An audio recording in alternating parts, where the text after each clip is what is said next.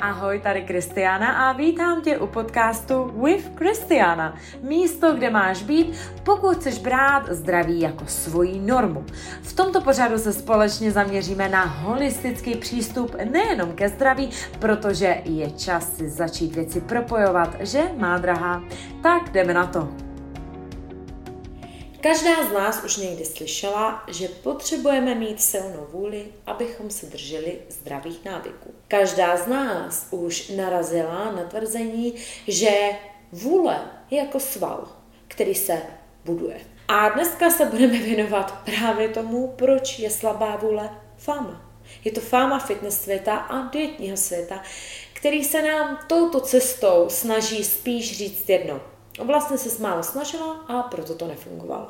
Ve skutečnosti však nejde o vůli, ale o dvě tajné ingredience, které rozhodují o tom, zda se držíš návyků nebo ne. A to bude také téma dvou podcastů a dvou YouTube videí pro ty z vás, které na mě koukají na YouTube. Ahoj, moje jméno je Kristiana a vítám tě na mém YouTube kanálu nebo případně na mém podcastu With Kristiana, kde se zaměřujeme společně na holistické zdraví a hubnutí. Ať už je tvůj příběh jakýkoliv, jsem ráda, že tady jsi.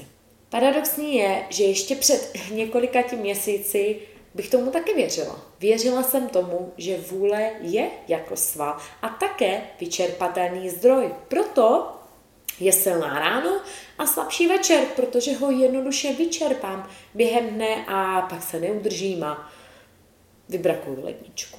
Také jsem věřila tomu, že slabá vůle je sval.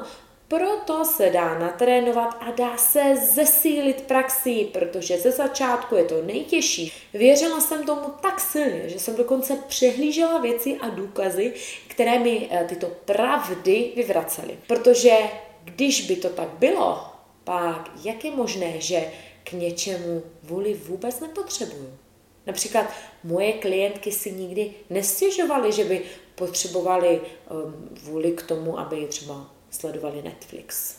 Jak je možné, uh, když teda vůle je sval, že většina klientek má největší problém se držet zdravých návyků tak dva, tři týdny poté, co je zavedou. Kdyby byla vůle sval, tak po dvou, třech týdnech je přeci tento sval daleko větší a silnější než na začátku. Prostě to nedávalo smysl. A tyhle otázky uh, se mi honily hlavou, dokud jsem do tohoto tématu vůle nešla skutečně hluboko. Konečně jsem pochopila, že nejde o sval, nejde ani o denní dobu, ráno, večer, poledne, to je úplně jedno že ženy, které mají postavu i návyky, jaké chtějí mít, se vlastně vůbec na vůli nespoléhají. Že ani já jsem vlastně nikdy svůj zdravý životní styl nepostavila zcela a úplně na silné vůli. Než se ale dostaneme k tomu, eh, na čem tedy skutečně záleží, pojďme si říct,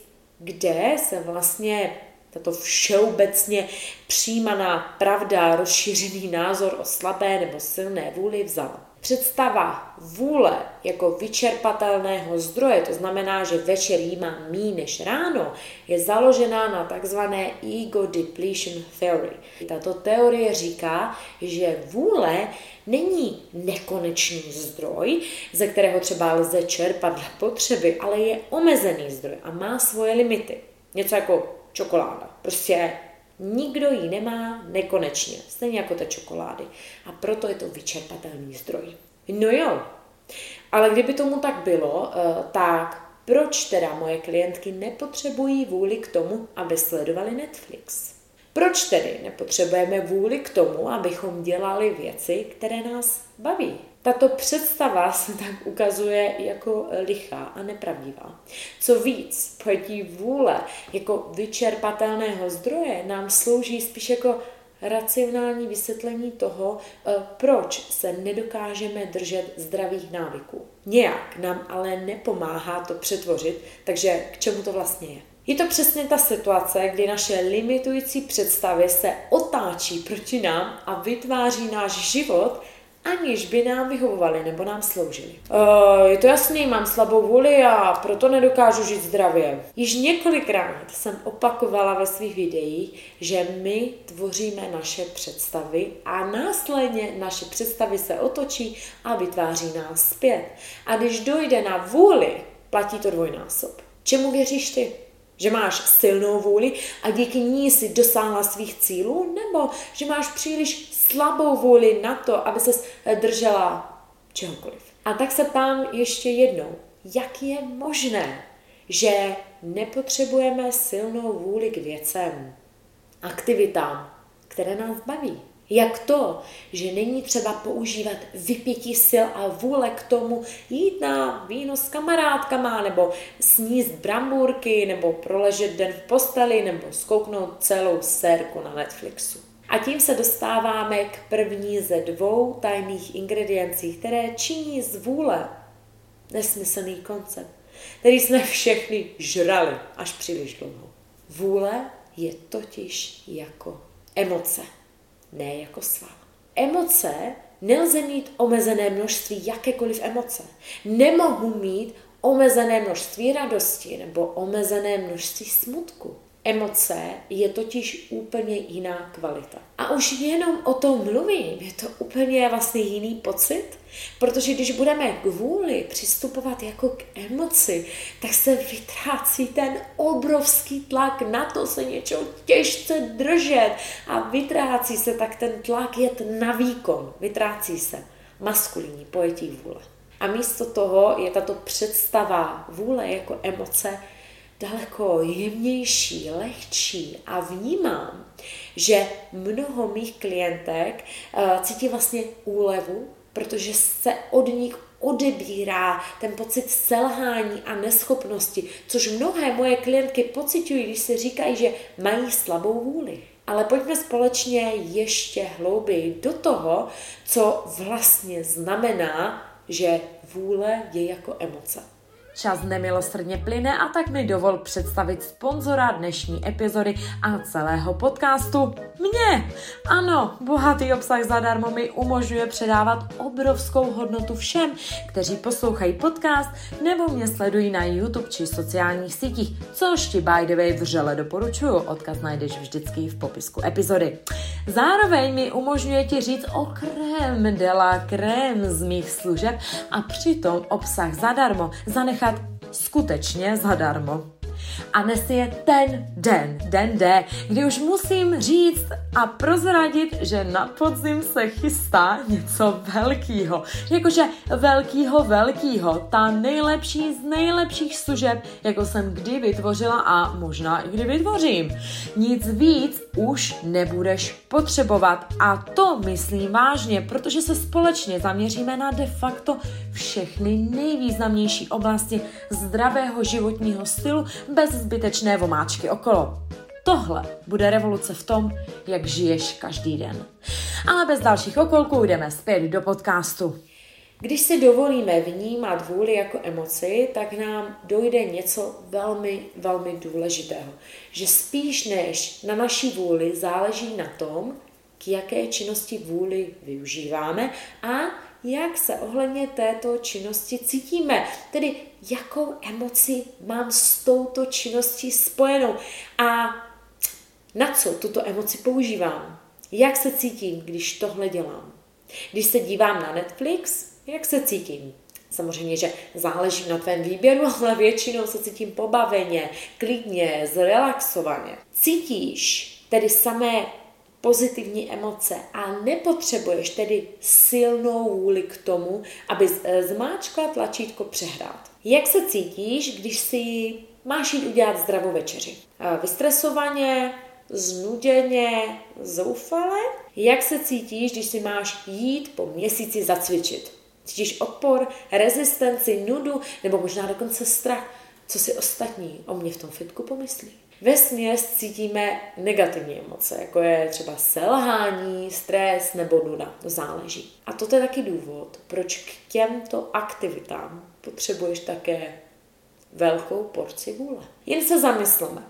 Když se zeptáte ženy, která pravidelně chodí běhat několik let, Jak se okolo běhání vlastně cítíš? Velice pravděpodobně řekne něco jako miluju to, je to jeden z nejlepších relaxů, zbožňuju to. Tato žena se totiž spojila velmi pozitivní emoce s běháním a proto se nepotřebuje zuby nechty držet své silné vůle, aby vyběhla. Na čem skutečně záleží není to, jak velký sval naše vůle představuje, ale za prvé, k jaké aktivitě nebo činnosti vůli používáme a za druhé, jak se ohledně této aktivity cítíme.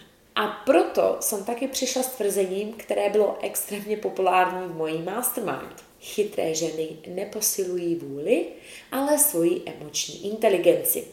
Tedy to, jak si dovedeme poradit se svými emocemi. Takže se tě ptám znovu. Co vyžaduje tvoji silnou vůli? U čeho máš dojem, že se musíš držet silné vůle a zatnout zuby?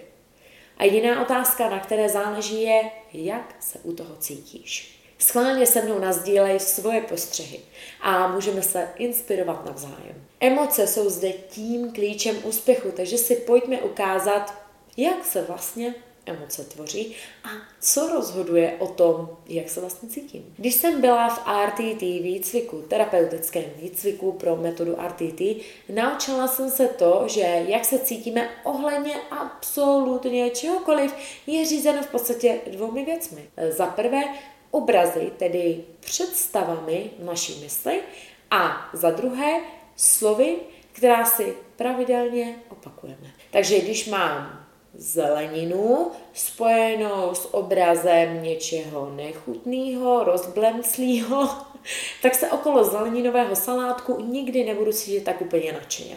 Když si neustále opakuj, bože, běhání mě zabije, tak je jasné, že mám s běháním spojené velmi, ale velmi negativní emoce.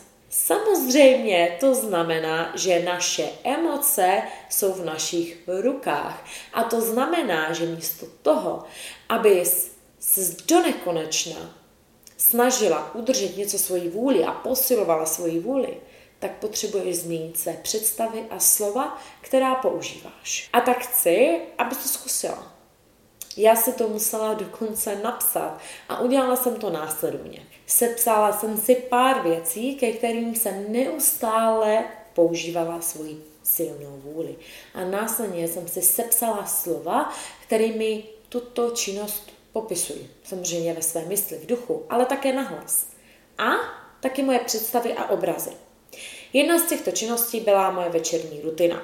Věděla jsem, že si chci vytvořit večerní rituál, který mi pomůže usínat jako miminko s lehkou hlavou a samozřejmě také tělem připraveným na spánek. Jenže tenhle návyk se mi dlouhodobě nedařil. A když jsem se ho držela, tak vždycky jenom pár dnů. Zeptala jsem se sama sebe, jaké představy, obrazy jsou s večerní rutinou spojené. Jak o večerní rutině přemýšlím a mluvím. A bum, bylo to tam. Vzpomněla jsem si, kolikrát jsem mému partnerovi Pavlovi říkala, jo, mě se do toho tak strašně nechce. Nebo, bože, mě to nebaví to dýchání. Nebo, ježiš, já už chci spát. Nebo jsem dokonce tvrdila, že to je prostě nemožný. A že to k ničemu že nevidím žádný benefit. Samozřejmě, že když jsem měla tyto představy a říkala jsem tato slova, tak eh, pro mě bylo extrémně náročné a obtížné se jakoukoliv večerní rutinu udržet. Samozřejmě, že to vedlo k tomu, že jsem si žádnou večerní rutinu neudržela a žádnou jsem neměla. Samozřejmě, že když jsem se cítila okolo večerní rutiny spruzená a znuděná, tak jsem se musela vymluvit na slabou vůli. A tohle uvědomění, tohle cvičení bylo pro mě absolutní shift, protože to absolutně zbořilo všechny představy o tom, že musím mít silnou vůli, abych něčeho dokázal. Zbořilo to má hluboká přesvědčení o tom, že musím mít na výkon a využívat vůle, abych si vytvořila silné návyky. A vlastně mi to napomohlo využít jemné ženské energie a co víc lépe jsem porozuměla svým vlastním emocím, které jsem v minulosti tolikrát opomíjela a zadupávala. protože jsem se za ně styděla. Silná vůle je totiž velmi často používána jako motor pro výkon, která nás dotlačí i přes sílu k cíli.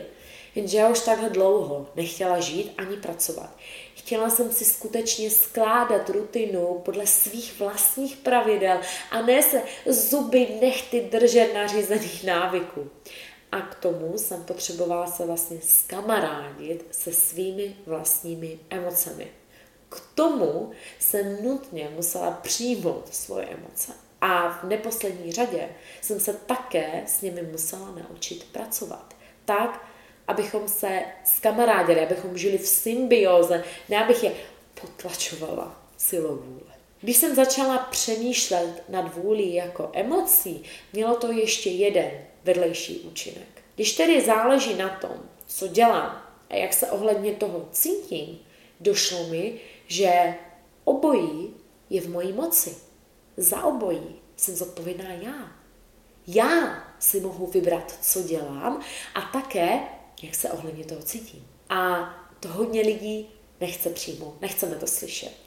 Žijeme v bezmoci, v domění, že je to vlastně pro mě snažší, než převzít plnou zodpovědnost za svoje návyky a za svůj každodenní život. To je ale pouhá iluze.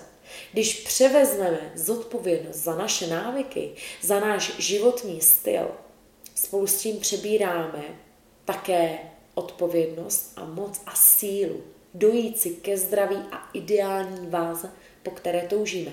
Nejsme vydáni na pospas, ale máme moc něco změnit, dělat něco s věcmi, se kterými nejsme v životě spokojení. Místo toho, abychom se neustále jenom vymlouvali na slabou vůli nebo její nedostatek. To bylo pro mě vlastně velké vnitřní uvědomění. A v dalším díle vám prozradím druhou tajnou ingredienci.